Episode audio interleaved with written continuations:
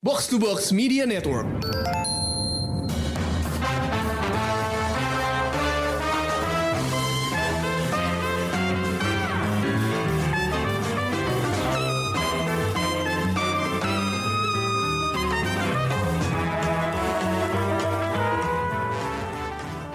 Pendengar Showbox, balik lagi bareng gue Amy dan kali ini gue bakal nge-review sebuah film yang adanya di OTT yaitu di Disney Plus. Film ini uh, ternyata film straight to streaming ya uh, dan uh, bagian dari sebuah franchise besar yang gue nggak sangka bakal muncul di OTT gitu. Tapi uh, bareng gue udah ada Rengga. Hai Reng. Halo. Halo, meskipun, halo. Meskipun Rengga lagi sakit tenggorokan. Iya. Jadi maafin aja kalau Rengga batuk-batuk ya, guys. Soalnya gue mau minta dia buat rekaman meskipun lagi nggak enak tenggorokannya. Um, tapi ini film uh, really up his alley gitu. Karena gue tadinya nggak kepikiran mau nge-review film ini sampai Rengga nyebutin gitu. Dan film ini adalah Prey. Bukan Prey berdoa, tapi Prey mangsa ya. Dan uh, ini sebuah film original uh, Hulu yang tayangnya di Disney Plus Hotstar. Um, mungkin Rengga bisa jelasin dulu tentang sinopsis dan background film ini. Uh, ceritanya Ata dulu sudah menyebutkan kalau belum kalau ini franchise-nya Predator. Udah belum sih? Gue belum nyebutin sih. Oh, ya nyebutin ya. Bagian franchise-nya tuh apa gitu. Maksudnya yeah. ini bagian dari franchise iya, tapi franchise mana gitu. Oke, oke. Baik, baik. Ya, uh, Prey ini bagian dari franchise Predator yang yang sebelumnya memang surprise juga kan. Kita nggak pernah tahu bakal ada film Predator baru. Ternyata tiba-tiba tahun lalu itu ada berita film ini bakal muncul. Kemudian fans juga kaget. Ah, ternyata ini film Predator toh gitu. Hmm. Nah, ceritanya sendiri uh, itu settingnya tahun berapa? 1719 kalau nggak lah, nggak salah ya. Iya, iya, iya. Di daratan Amerika. Jadi waktu waktu itu masih banyak ini ya Native American yang mendiami daerah sana. Hmm. Predator datanglah ke tempat itu seperti keseharian mereka yaitu mencari dan berburu makhluk-makhluk uh, yang mereka anggap kuat lah. Nah di sini hmm. karakter utama itu ada seorang uh, cewek Comanche dari suku Comanche namanya Naru. Nah hmm. dia jadi protagonis lah di film ini kurang lebih kayak gitu. Dan ini sebenarnya kayak bisa bisa dibilang coming of age juga nggak ya enggak ya? Bisa juga sih. bisa ya ini posisinya di timeline itu berarti prequel ya, jauh sebelum ya, jauh sebelum film-film Predator. Iya, sebelumnya. Nah, betul. Ya akhirnya Naru ketemu dengan Predator, mereka bertarung. Begitulah. Jadi hmm. survivor. Oke. Okay. Tapi kalau misalnya kita pikirin nih, ini settingnya di uh, setting sejarah ya, tahun 1700-an lu bayangin aja kan, mereka ini adalah suku asli Amerika Comanche gitu. Dan mereka perang bukan dengan teknologi. Pada zaman itu tuh masih senjatanya masih bisa dibilang primitif gitu. Itu hmm. berhasil nggak sih? Maksudnya suku primitif melawan alien ganas dengan teknologi tinggi jadinya gimana gitu? Maksudnya gue sih gue tadinya sih nggak kebayang ya mereka bisa melakukan hal itu tapi ternyata bisa gitu. menurut lo gimana nih, Reng? Justru justru justru menurut gue seru, serunya di situ sih. Soalnya bagaimana kayak bagai apa ya? Teknologi tinggi dan teknologi kuno gitu kan berantemnya. Hmm. Kayak sword and sandal versus machine gun kan jadinya kan. Tapi justru di situ kan serunya gimana manusia itu jadi pihak yang lemah tapi mereka harus mengandalkan apa ya lingkungan dan dan apa ya kecerdikan mereka untuk mengalahkan si predator gitu. Sama sebenarnya kayak film film predator yang pertama Arnold kan. Oh lu melihat kesamaan ke situ bahkan? Gue melihat ini ini sama banget menurut gue temanya dari predator pertama dan film ini tuh sama. Temanya tuh apa ya? Survivor. Survival sorry. Hmm. uh, uh dan dan bagaimana si si siapa karakter protagonisnya itu mereka memanfaatkan lingkungan yang mereka sudah apa ya sudah kenal untuk uh, mengalahkan si predator ini gitu. Nggak nggak cuma mengandalkan otot doang, tapi pakai otak juga. Makanya predator bisa kalah kan. Oh iya sih. Maksudnya se trik yang digunakan oleh si Naru itu lumayan simpel sebenarnya ya. Betul. Karena dia makan tanaman kan. Dia kayak apa sih uh, akhirnya hal yang sesimpel itu bisa ngalahin alien dengan teknologi canggih gitu. Iya, dan kalau lo ingat dulu juga si Arnold pakai trik yang sama ketika ngalahin Predator. Oh ya, gue gak pernah nonton sih film Predator. Oh, gak pernah nonton ya. Jadi kalau di film yang yang Predator pertama itu kan uh, Predator tetap sama kan. Mereka pakai pakai ini kan, sensor panas kan. Predator pertama itu si Arnold sadar kalau si Predator itu pakai sensor panas, dia membalurin lumpur sekujur tubuhnya. Jadi nggak nggak kedetek pakai sensor panas. Oh. Jadi beneran dia pakai lumpur nggak kelihatan, udah berantem deh tuh si si siapa predatornya nggak bisa lihat. Nah, sama kayak si Naru. Naru dia makan si bunga itu. Hmm. Kan jadi apa? Hawa panasnya turun kan. Hmm, badan, jadi nggak kedetek juga kan. Jadi dingin. Uh, betul. Jadi pas gue nonton juga, wah triknya sama nih. Oke oke. Hmm. Gitu. Jadi makanya gue merasa apa melihat banyak banget kesamaan di film Predator yang pertama sama si Prey ini. Mungkin harusnya gue nonton dulu kali ya versi Arnold itu. Lo harus nonton ada semua kan di Disney Plus. Iya ada semua, cuman gue kayak agak males gitu soalnya ini bukan jujur aja ini bukan franchise favorit gue gitu. Jadi makanya untuk nonton film ini pun gue sebenarnya agak ragu gitu. Um, nah tapi gue pengen ngomong ini tentang uh, karakter utamanya yang udah kita sebut-sebut yang namanya Naru. Dia diperanin sama Amber Thunder yang dulu pernah tampil di serial Legion ya. Hmm, hmm. Uh, menurut lo gimana uh, sebuah film predator meskipun judulnya prey mangsa gitu ya bukan predatornya bintangnya tuh cewek hmm. gitu ini apakah tanda-tanda bahwa franchise ini udah jadi woke gitu atau atau gimana menurut lo? Soalnya gue banget di The Predator tahun 2018 Olivia Munn itu cuma jadi sidekick doang, cuma jadi ilmuwan doang yang uh, mendampingi tanda kutip Boyd Holbrook gitu. Perannya juga agak nyebelin sih si Oliver kan di situ. Makanya gue kayak merasa ini progres yang lumayan epic ya. Iya iya. Uh, sebenarnya ini terserah ya mau dibilang walk atau enggak.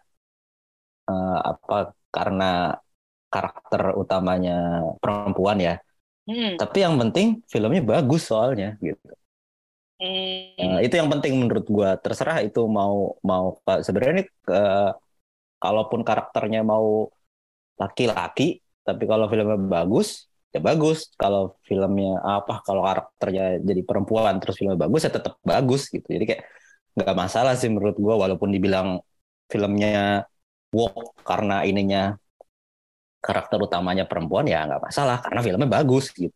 Dan hmm. dan kayaknya nggak banyak yang mempermasalahkan masalah itu sih masalah iya karakter.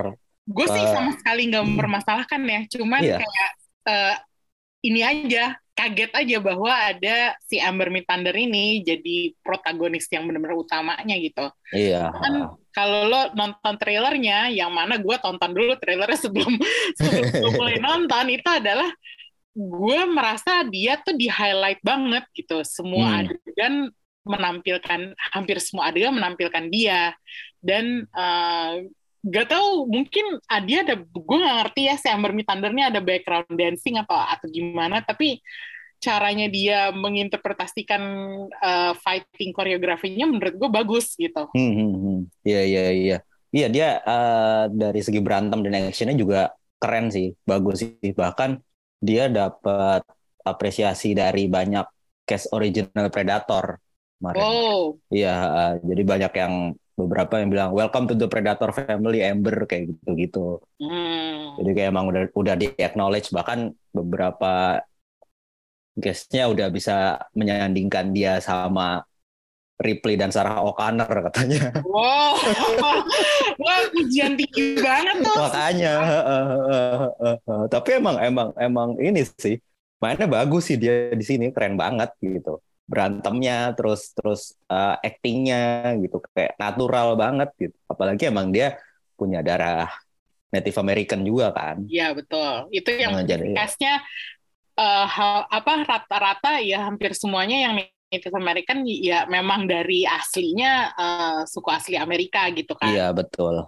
jadi nggak ada istilahnya whitewashing gitu ya dalam iya. ini um, tapi gue tertarik sama kata yang tadi lo terus-terusan bilang, menurut lo filmnya bagus. Apa yang bikin filmnya bagus menurut lo? Karena film ini balik ke ini sih, balik ke rootnya Predator. Seperti hmm. yang gue bilang tadi, temanya tuh survivor.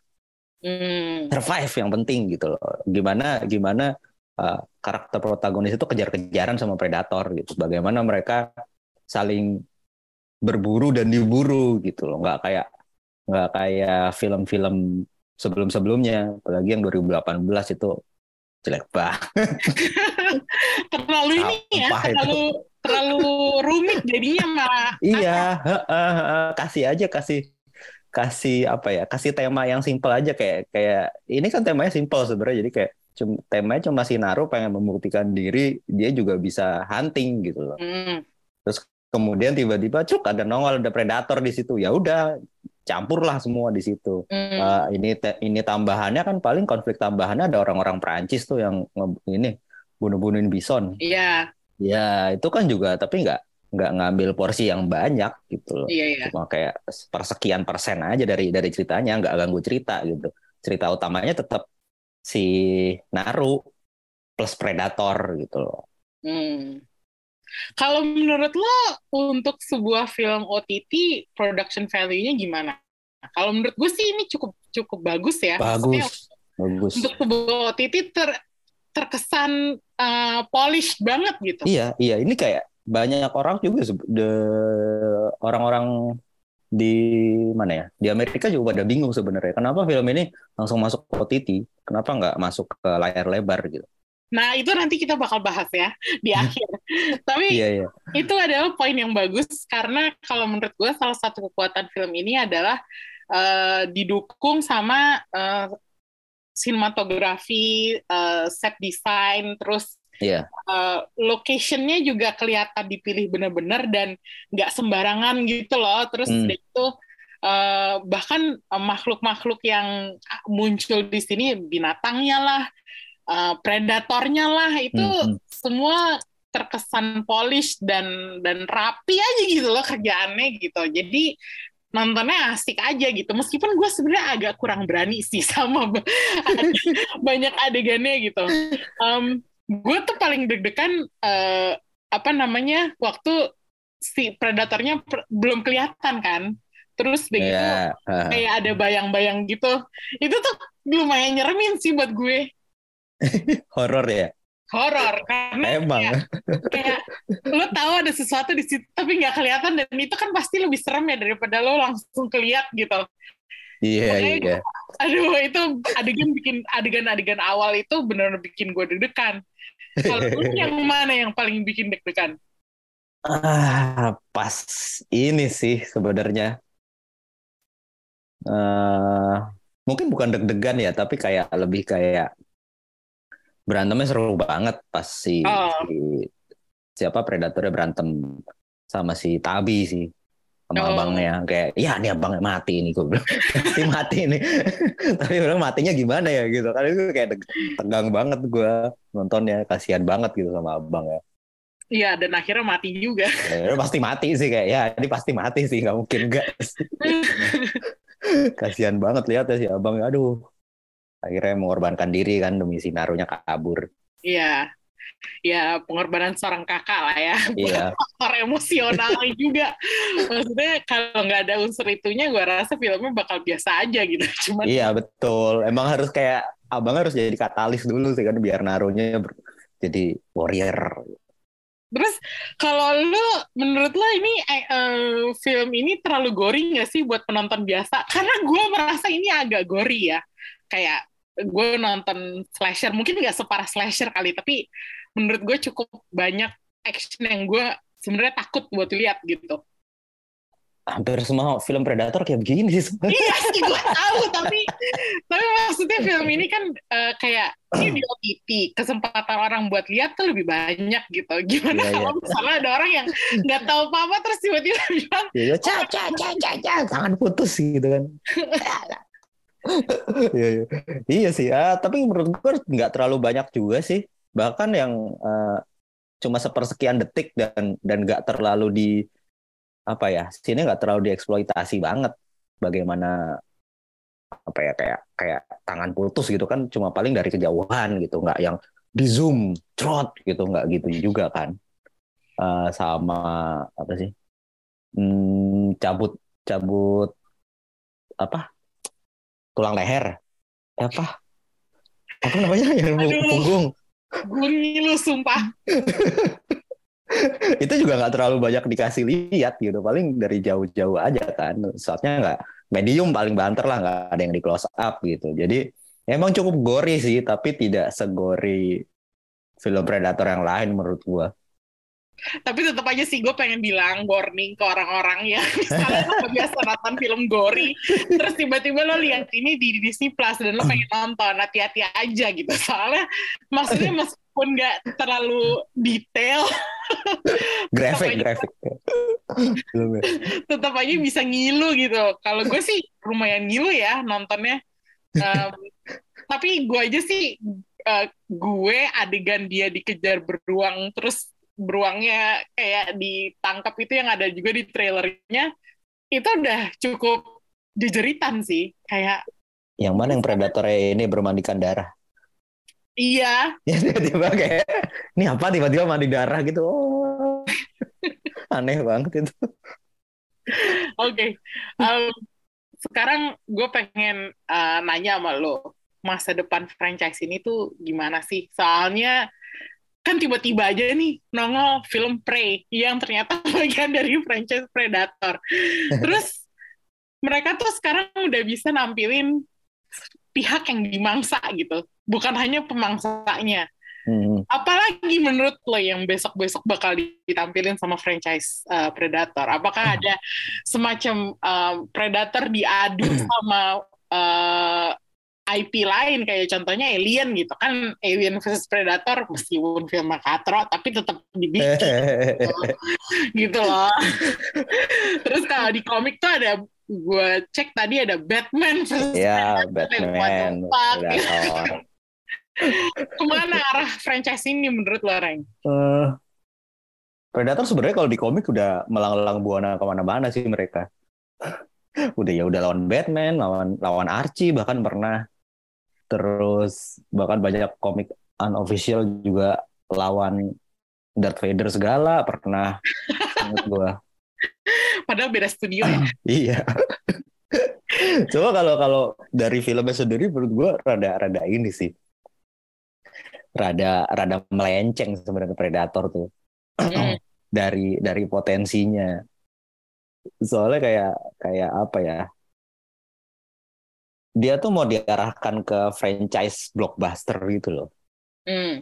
Dan yang mana menurut gue cukup arahnya nggak ke situ gitu lebih lebih predator gue lebih ke kayak film film apa ya film survivor aja kayak yeah, yeah. kayak kayak gini kayak prey terus kayak predator yang pertama terus predator yang 2000 berapa yang Adrian Brody itu ya itu kan mm. banyak yang hmm. nggak suka itu film ketiga kalau nggak salah ya. Iya film ketiganya itu kan banyak yang nggak suka tapi gue cukup suka film itu soalnya masih masuk in apa ya inline sama temanya gitu loh.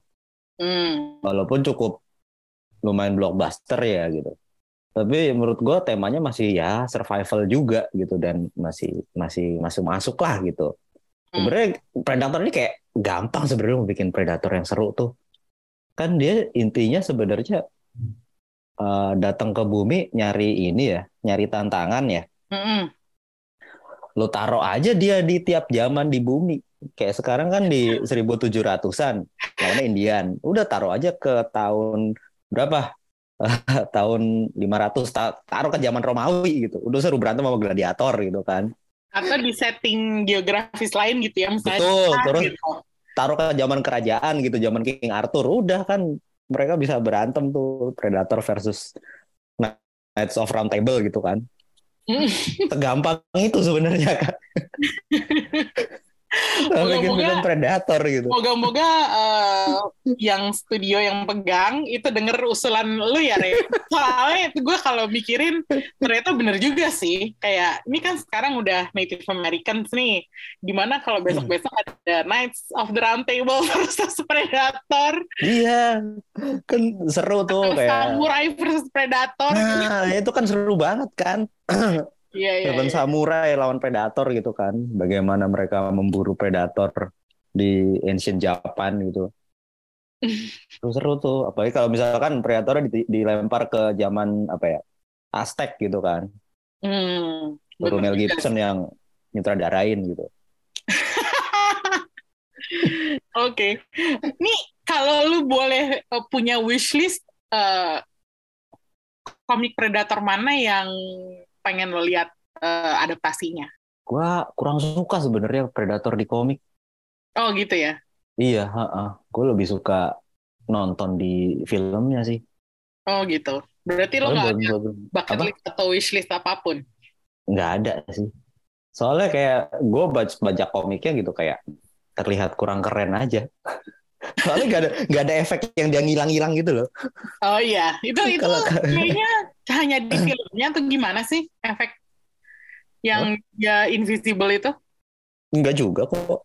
Emang itu kan dari dari suitnya dia kan yang kita bisa ngilang-ngilang itu. Oh, oke. Okay. Uh. Coba kan kalau di kalau kita lihat di film kan terlihat lebih lebih keren aja ya. Kalau di komik kan jadinya kayak ya udah biasa aja gitu. Hmm. juga nggak terlalu gimana gimana kalau di komik gitu.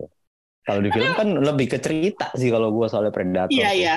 Bukan By the way, gue gue pengen ngomongin nih soal konsistensi desain Predatornya. Menurut hmm. lo dari film pertama sampai sekarang desainnya oke okay, atau lo menemukan ada ada kayak uh, sedikit modifikasi sana sini. Kalau gue sih jujur aja karena film Predator pertama yang gue lihat itu yang 2018 sama yang sekarang. Huh? Uh, secara desain nggak nggak banyak. Cuman entah kenapa CGI-nya bagusan yang ini. Yang ini ini bagus sih. Keren ininya.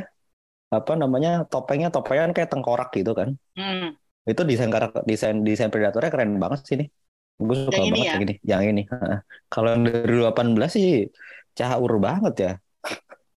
Mulai dari predatornya sampai filmnya juga semuanya Aduh, kayak gue, gue justru kemarin gue baru nonton tuh. Sebelum abis gue nonton Pre, gue nonton yang 2018 kan. kayak, ah ini apa nih, sampah banget. Padahal bikin, yang bikin si itu, si Shane Black. yang mana dia iya. itu main di Predator yang pertama.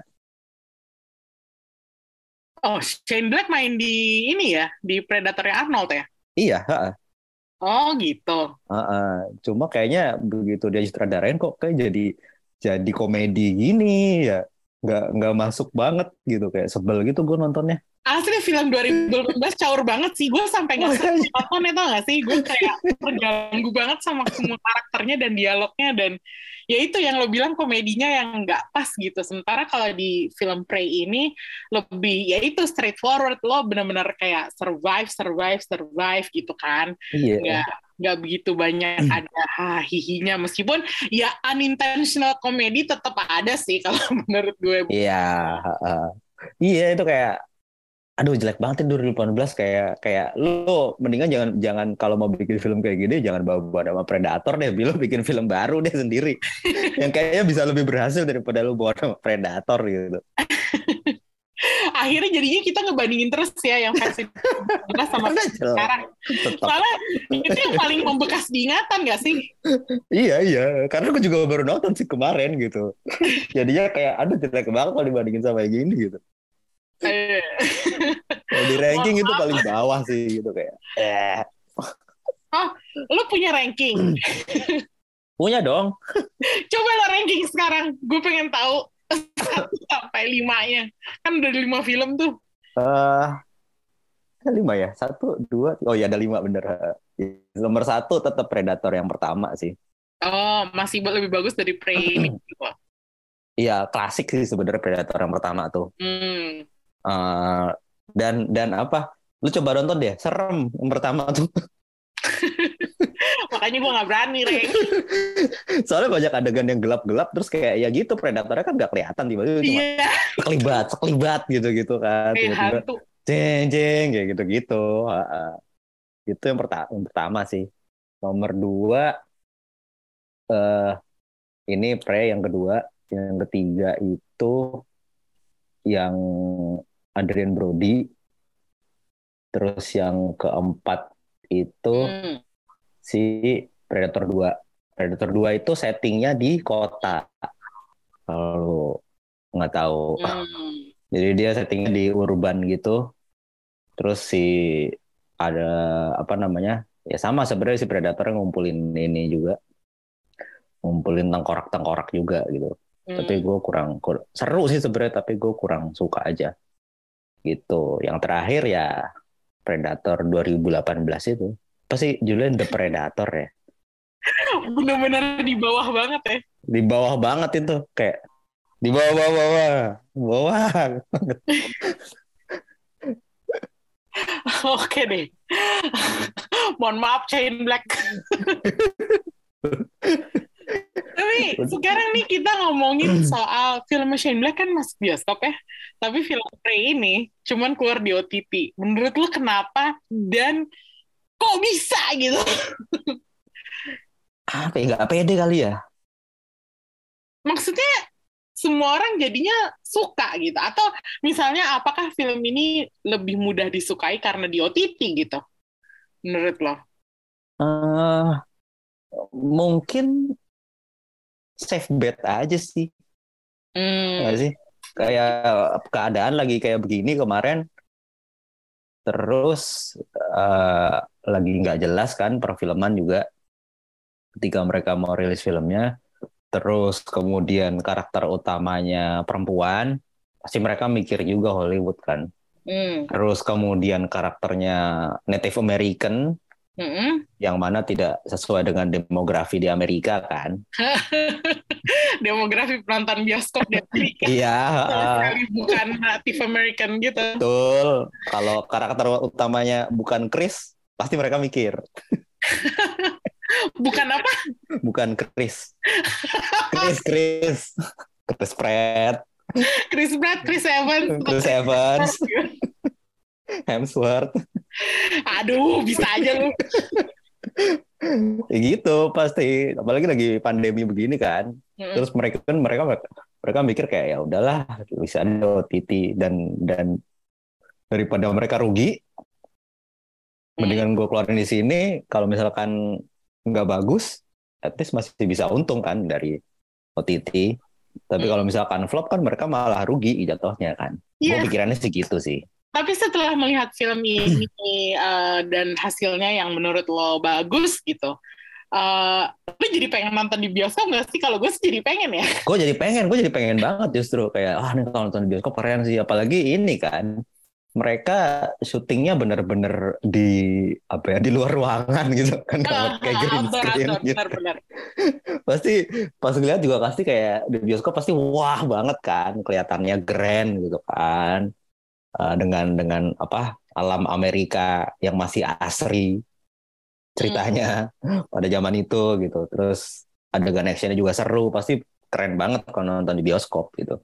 Banyak yang menyayangkan juga orang-orang Amerika gitu. Pengen banget nonton di bioskop nih gitu. Kayak keren banget kayaknya Giliran mereka milih safe bet Hmm. ya, terus ternyata hasilnya oke gitu. Kalau menurut gue sih ini bukan sekedar safe bet, tapi semacam missed opportunity gitu. Kayak iya sih ha, miss kayak harusnya beraniin aja gitu. betul Apalagi kemarin kalau nggak salah pas Comic Con lumayan gede kan beritanya. Iya kan kalau nggak salah pada dap dapet ini standing ovation kan si Prey ini pas lagi Oh Comic Con. gitu. Iya pas screening. Iya. ha. Oh wow. Maka- makanya harusnya mereka mikir kenapa nggak dilempar aja tuh orang apa namanya eh, pas screening juga tanggapannya positif semua kok nggak ada yang negatif gitu. Hmm. Harusnya dilempar aja ke bioskop. Tuh. Hmm, itu dia. Makanya sayang banget bahwa film keduanya Dan Trachtenberg ini, yang mana dia nyutradarain uh, Ten Cloverfield Lane kan, itu tuh sebenarnya layak ditampilkan di bioskop tapi malah enggak gitu kredit dia sebagai feature film director menurut gue belum 100% sah gitu. iya juga ya, benar juga. sayang gitu. Iya. kan, kan namanya juga kan lu sebagai sutradara kan pengen gengsi lah ya maksudnya iya iya, iya. lu lu nyutradarin film panjang tapi tayangnya cuma di OTT itu kayak lo sutradara film TV gitu. Maaf maaf aja ya. Iya iya. Tapi ada ada kemungkinan nggak sih kira-kira kalau misalkan ini sukses kemudian bakal di di apa diputar di layar lebar gitu? Ada nggak sih kira-kira kemungkinan kayak gitu? Hmm, kayaknya sih agak susah ya. Kalau hmm. gue nggak ngerti soalnya di Amerika tuh uh, apa debat antara bioskop versus uh, eh, OTT itu masih jalan apa enggak? Hmm. Apakah film-film kan soalnya kan waktu itu kan banyak yang bilang uh, nggak adil kalau misalnya di bioskop tuh cuma sebentar terus orang udah pindah ke OTT karena lagi pandemi gitu. Hmm. Gue nggak ngerti situasi debat itu sekarang kayak gimana. Cuman kalau menurut gue sih ini udah udah keburu tayang di uh, eh, OTT. Terus ini bukan film yang kayak franchise Marvel atau DC gitu ya. Hmm. Jadi hmm. kayaknya sih kecil ya kemungkinannya buat diangkat ke layar hmm. lebar gitu. Makanya yeah, yeah, yeah. benar-benar missed opportunity sih buat gue. Iya iya iya. Ah, harusnya lo beraniin aja gitu. iya sayang padahal juga film lagi nggak banyak yang tayang gitu. Betul, karena udah masuk uh. bulan Agustus juga akhir Juli dan udah masuk Agustus tuh bukan bukan dianggap summer movies lagi ya. Iya, udah lewat. Udah, udah agak lewat gitu trennya. Uh. Tapi Paling... ya mungkin karena itu juga akhirnya jadi orang-orang lebih lebih terbuka untuk menerima film ini kali. Hmm, Dan bisa jadi sih, bisa jadi sih. Tapi tetap tetap beneran bisa opportunity sih bener kayak hmm. udah tahu lu nggak ada nggak ada apa nggak ada saingan film lain yang gede gitu. Hmm. Tapi nggak nggak berani gitu ngelempar ke layar lebar gitu. Saingannya paling bullet train doang tuh. Iya. yang mana gue sebenarnya agak kurang tertarik nonton bullet train sih.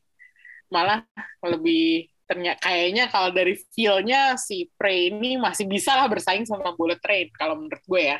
Iya, masih bisa sih justru. Menurut gue mah mungkin bisa menang kalau misalkan diadu di bioskop ya.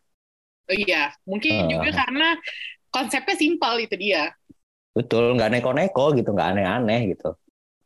Nggak yang jelimet lah istilahnya, cuma kayak temanya udah itu aja gitu. Lu nggak perlu mikir, ikutin aja ceritanya gitu. Dan dan ceritanya justru apa ya kita bener-bener terikat sama karakter Sinaru kan karena cuma dia doang karakter yang ya, betul. sepanjang film ada gitu kita jadi benar-benar ngikutin dia gitu dan wajahnya si Amber Mid Thunder itu memang menarik gitu kayak betul atraktif uh. banget tapi pas untuk perannya gitu dan apa nggak nggak apa ya gue tuh selalu merasa bahwa tampangnya seperti Olivia Munn itu terlalu eksotis gitu loh. Kayak oke okay, cantik cuman ya over eksotis aja gitu. Jadi gue bisa ngeliat uh, Amber Mid Thunder sih jujur aja. Di sini sih emang emang kelihatan banget dia aktingnya apa ya sepenuh hati ya. Iya. iya kan karena eh, dia orang asli Amerika, Native American gitu ya, jadi totally menjiwai gitu. Mungkin ya. Mungkin karena dari dari dia kan apa bola matanya gede banget ya hmm. Jadi kayak kelihatan banget ekspresinya gitu. Iya iya. Dia lagi takut ketika lagi panik tuh kelihatan banget gitu. Nah itu dia satu satu apa salah satu hal lagi yang bikin gue lebih appreciate sama penampilan dia adalah dia tuh ekspresif. Beda hmm. sama contohnya uh, ya Boyd Holbrook atau Olivia Munn di film 2018 ya ekspresinya gitu-gitu aja gitu. Kayak lo tampil di film mana pun tampangnya kayak gitu terus gitu. Banyak banget komplain tentang film 2018 tapi Boyd Holbrook main di serial yang baru itu oke okay loh serem loh dia. Lah gue kan gak ngomongin Sandman. Kalau kita ngomongin buat Holbrook Oke, okay, nanti kita simpan bahas tentang Boyd Holbrook di uh, kesempatan berikutnya. Tapi sekarang gue pengen tanya sama Rengga berapa bintang yang mau dia kasih buat Prey. Kalau gue empat setengah. Oh, gue uh, sama sih empat setengah. Empat setengah ya. Iya. Uh, ini film yang wajib banget lo tonton. Uh, asal ingat bahwa uh, ini filmnya violent dan gory. Tadinya bahkan mau R-rated tapi gue rasa diturunin ratingnya sama sama Hulu karena ujung-ujungnya bakal tampil di Disney Plus juga sih. Makanya mungkin itu dia alasannya kenapa nggak gitu jadi uh, grafik banget gitu. Um, tapi ini film seru banget buat tontonan. Kalau lagi sakit nggak ada kerjaan kayak nggak kemarin nonton Prey aja.